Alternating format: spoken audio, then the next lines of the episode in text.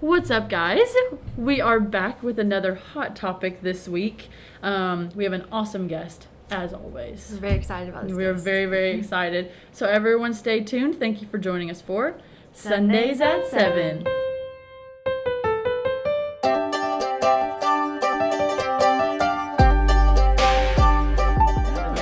Guys, we are sitting here at First Baptist Church in Winchester with Pastor King. So, everyone, let's welcome him. We are so excited. Thank you so much for being on our podcast today. We really appreciate it.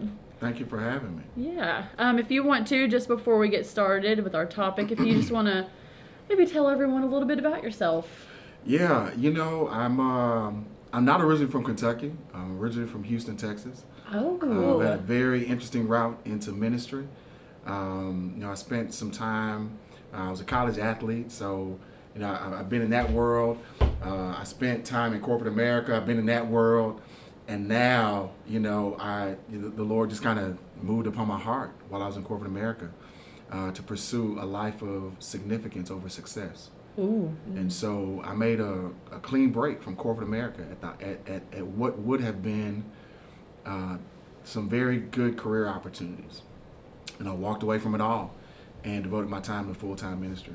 So um, then, you know, so that was, so I've been at First Baptist.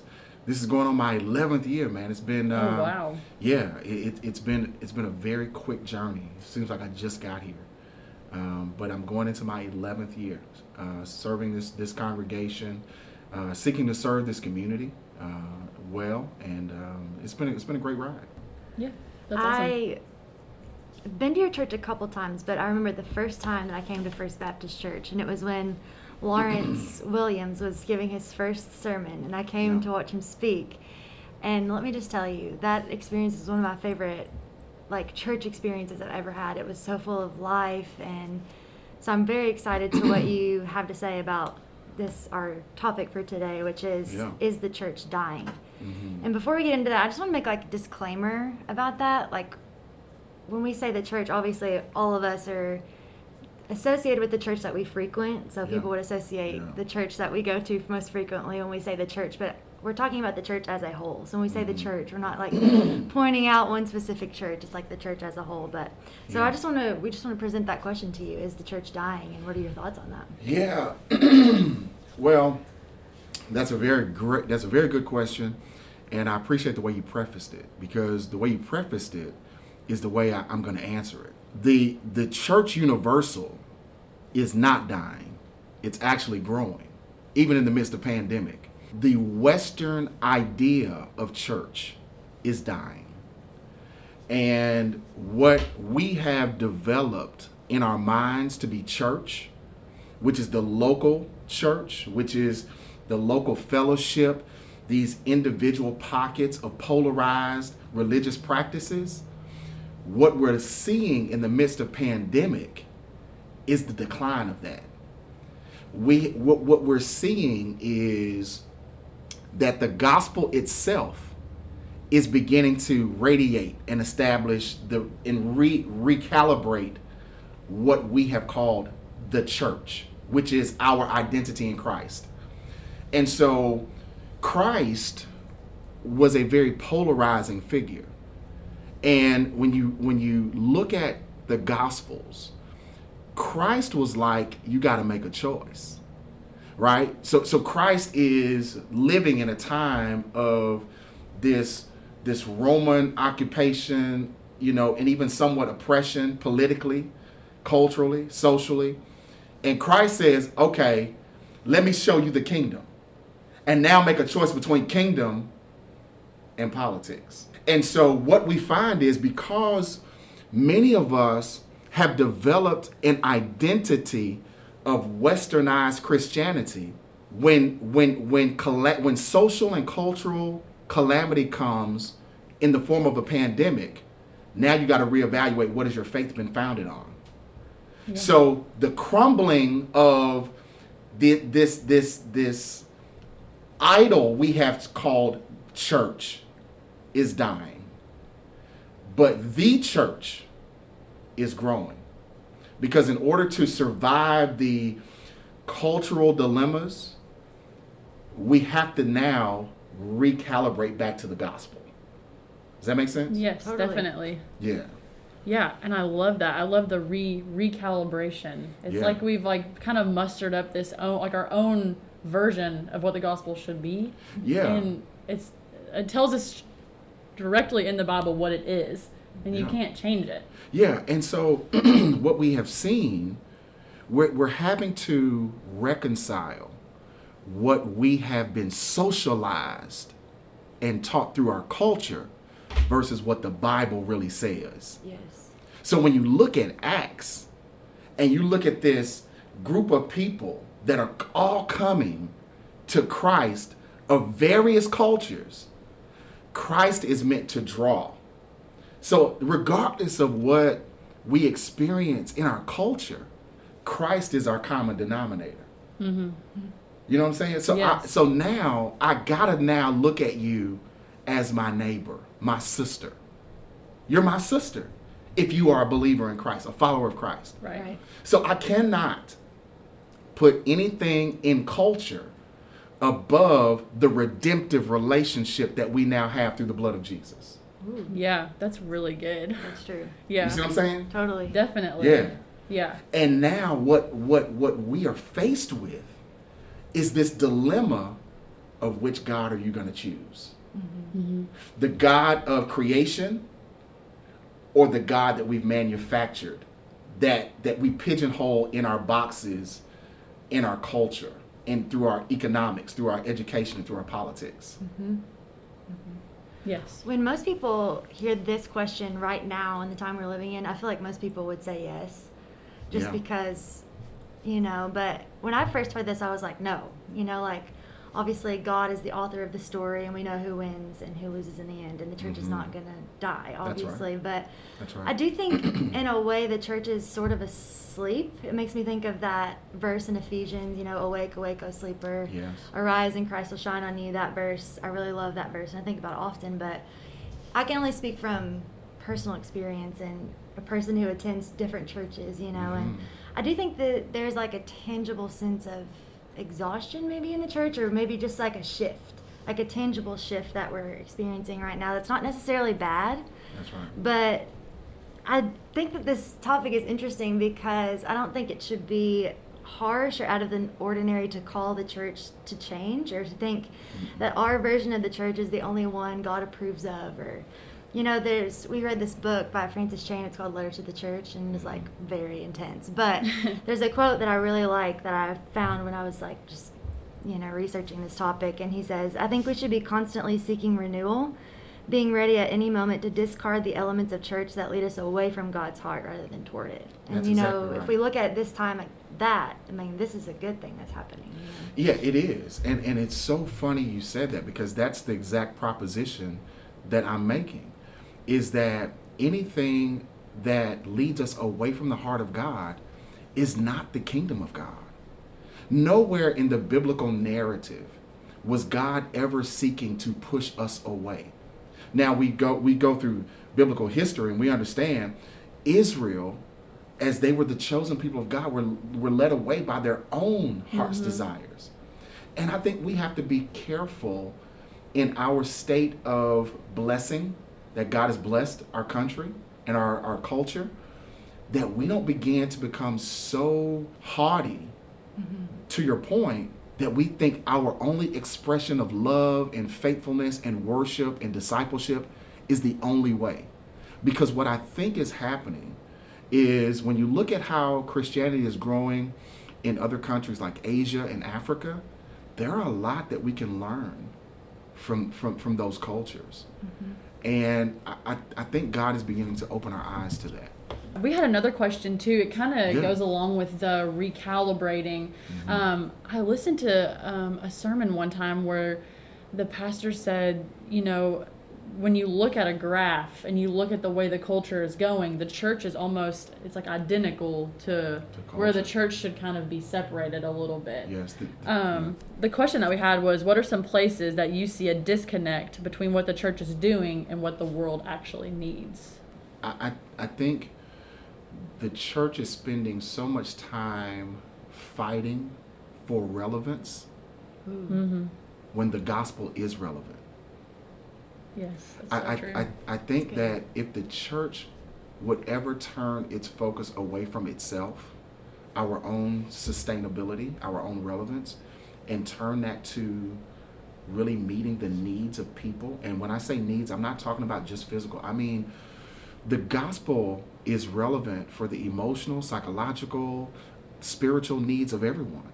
Because because the gospel deals with brokenness.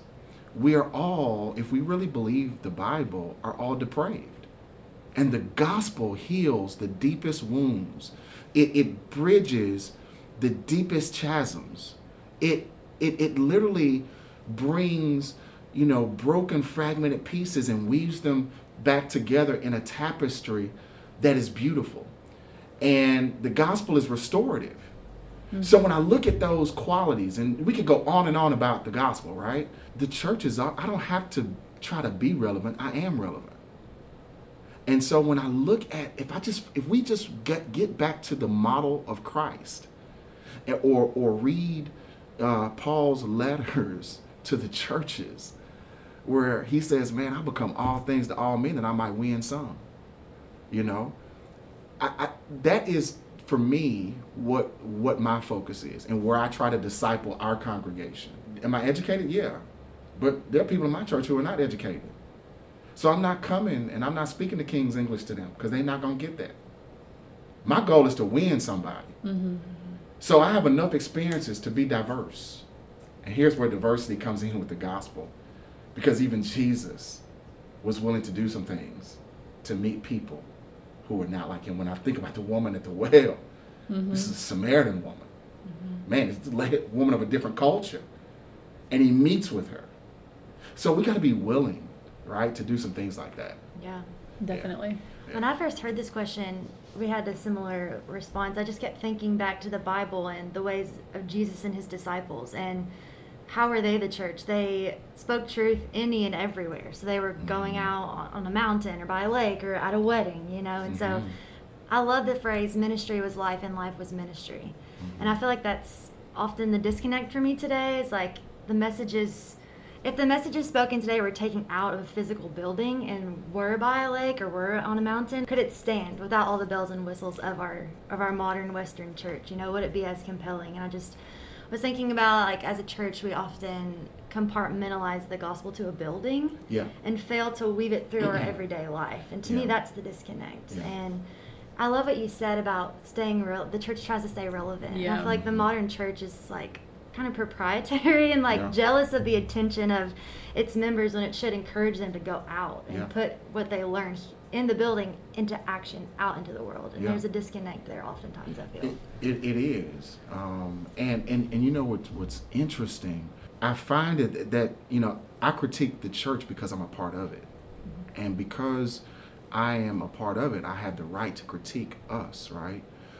And I find that there are so many people that share the gospel, you know, to to bend people to their way of thinking, instead of allowing the gospel to change your individual way of thinking. Mm-hmm.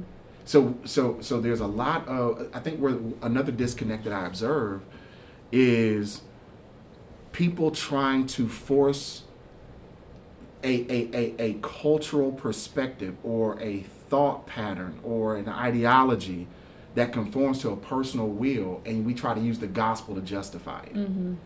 instead of allowing the gospel to interrogate us, to find the holes in us, and then by the redemptive love of God, show us that we're worthy of God's love and bring us back to a right way of thinking, right way of feeling, right way of doing, all that kind of thing. Yeah. So, Definitely. Let the gospel interrogate us. I know, love that's that so good. That's good. What's so interesting, I was talking with my husband last night about this topic, and he said, um, he said something like, you know, Paul wrote letters, like you mentioned earlier, to mm-hmm. all of these churches in the New Testament and called them out on this is what you're doing wrong, this is, mm-hmm. you know, what I see mm-hmm. well, all of these things. And he said, you know, we, we talk about is the church dying, and when you said the a lot of our first answers would be yes, it's because we're distracted from reading the actual Bible. Because if we were to read the actual Bible, we would see there are so many examples of, you know, hardship in the churches. I mean, the church has been prosecuted I, I mean, the whole entire life of the church. That's Let's just right. be honest. Yeah. That's right. And, but I think that we kind of, like you said, set our own standards of how the church should be, and we don't read what the church has, you know, Mhm. been through in the old or in the New Testament. The church, like like I said, has has always been prosecuted, but we don't read into the Bible to see that for ourselves. We don't look at those examples. We're not, you know, we just think. We mentioned on the way here, she was like, when the rain, when it starts to rain, people are like, oh my gosh, it's raining, but you know, it's rained forever, and the rain goes away. You know, Mhm. but we just we don't read the Bible to see those examples, and Yeah. it makes us get more scared that the church Yeah. is dying. And, and I think um, some of the contributing factors to that is um, we have, you know, leaders who are who have not really yet fully committed to the way of faith. So there are areas in which we compromise. The moment that there's compromise to the gospel, we will find that there will be moral failure, ethical failure, spiritual failure. Um, you, you know, we, we've got to begin to encourage each other to be committed to this thing and to be prophetic in our teaching and preaching. And to be prophetic just means to tell the truth. Um, to be like some of the prophets of the Old Testament, to be like Christ was in the New Testament, to be like many of the disciples. The gospel, you know, we try to pick and choose the stuff that feels good in the gospel. But the gospel is about sacrifice. When you, when you look at, at, at, at the biblical narrative and what we are called to as people, we are a covenant people. We're living under covenant, the new covenant of Jesus Christ, that involved a sacrifice. So there wouldn't be no real transformation if we don't lay ourselves on the altar of sacrifice. Mm-hmm. Yeah, I mean, just what you're saying, it just creates a division. Mhm. And gospel calls us to be unified. And even in the book that she mentioned earlier, Letters to the Church, it talks about how God can reach people and bring them from death to life through the unity of the church. That's right. And I feel like those things, you know, that's just causing a division, Yeah. which Yeah. is. in America it is. Mhm. But if you look at the if you look at just the body of Christ, there are pockets of revival happening, um, and what what I think is going to be very telling that in the next five to ten years, when we look at some of the fruits that come out of America's uh, struggle with Christianity and the church, we're going to have to relearn a lot of things and and unlearn some things that we have been discipled through our culture. And i think much of that teaching is going to come from other cultures i think other cultures in which we have gone to be missionaries to evangelize are going to have to come have to come back and evangelize us Wow. Yeah. Interesting. yeah. And that's going to be humbling. But it's going to be the only way that the Western church is going to experience revival. Because pride comes before a fall. That's Bible. God does not like a haughty spirit. That's the Bible. Right? If we have become so haughty and so arrogant and so hubris in our practice of faith, there's no choice but to re- to experience the chastisement of God. And the chastisement of God is manifesting in some of the divisions we see. And I think that the other cultures are going to have to come back and evangelize us to love God first and then love one another. That's the that's the picture of the cross. Mm-hmm. It's the vertical and the horizontal relationship. If something is wrong with our horizontal relationship, then there's something wrong with our vertical relationship. Yeah, that's so Ooh, good. I've never heard that. Yeah. Yeah. When I when I measure the, the, the church, I've got to say, where is the cross? Because the cross is the central figure, as Paul talks about in Corinthians. The, the, the cross is that focal point, that corner, cornerstone that we built everything around. So there's no way, if the cross has its proper place in my life, there's no way that I should let culture, economics, academics, politics separate or divide us. No way. So Good. Yeah. now y'all y'all had a preacher on this podcast. I hope y'all knew what y'all were getting. I can feel it. I was about to say, it. and I Af- know I got chills I'm over starting to here. say, I like, was like, let's I'm you go, know, let's and- go. and- and Afro American preacher. So you know, I know y'all. You know, I don't know if y'all knew what y'all were getting this morning. This is awesome though. Way to start a Saturday morning, that's for sure. Um, I'm so glad that you mentioned the pockets of revival. Yeah. I think that's so important because I do feel like in today's culture, we think the church is dying and we'll just sit in that. I'm like, well, the church is dying, you know, and that's it. Mhm. But there is hope. There's hope everywhere. Yeah. And so I just want to ask a question to you. What are some things that bring you the most hope? With what Um, you're seeing and like in the community and stuff. Yeah, so you know what brings me the most hope is when I see congregations, uh, people that were once divided, begin to start questioning, questioning the things of the church, and to say, wait a minute, if God is who we say He is, and what the Bible tells us He is, they they're beginning. There is a, a an awakening that I'm witnessing, where people are developing a hunger because the God of love and the God of redemption, you know, they want to experience that in their lives. And, and what I'm seeing is I'm seeing a hunger to, to want to know truth. I am mm-hmm. seeing people who are saying, like yourselves, who are saying, you know what, wait a minute, something feels off. I don't know what it is. Mm-hmm. Let me pursue and find the truth. And, and I think the pursuit of truth is what's giving me the most hope. Because in the pursuit of truth, they will find Christ. When they find Christ, they will find hope. They will find love. They will find redemption. They will find healing, restoration. So I'm encouraged by the pursuit of truth that I'm witnessing in our in our in our day and time. I feel like we had similar thought processes. When, when I heard that question, I thought of how what gives me the most hope for the church. And I love that we asked this question because I feel like oftentimes when we talk about the church, we talk about how it's persecuted and how mm-hmm. Mm-hmm. all the things that they're doing wrong. And we forget to talk about the hope and the joy and like the everlasting freedom that comes from being a part of the church. And I feel like that's often not talked about. But what makes me hopeful is that I think people are wanting more. People as a whole, like the Mhm. human race, like we I feel like this generation specifically is craving something more. And Yeah. when that hunger is channeled in the right way, you know, Yeah. obviously towards a yearning for Jesus and realizing that I feel like that's when revival happens. Yeah. And I truly believe that's one of the lessons we are supposed to glean from what's happening this year is to force us to channel out this longing not in this world because obviously it's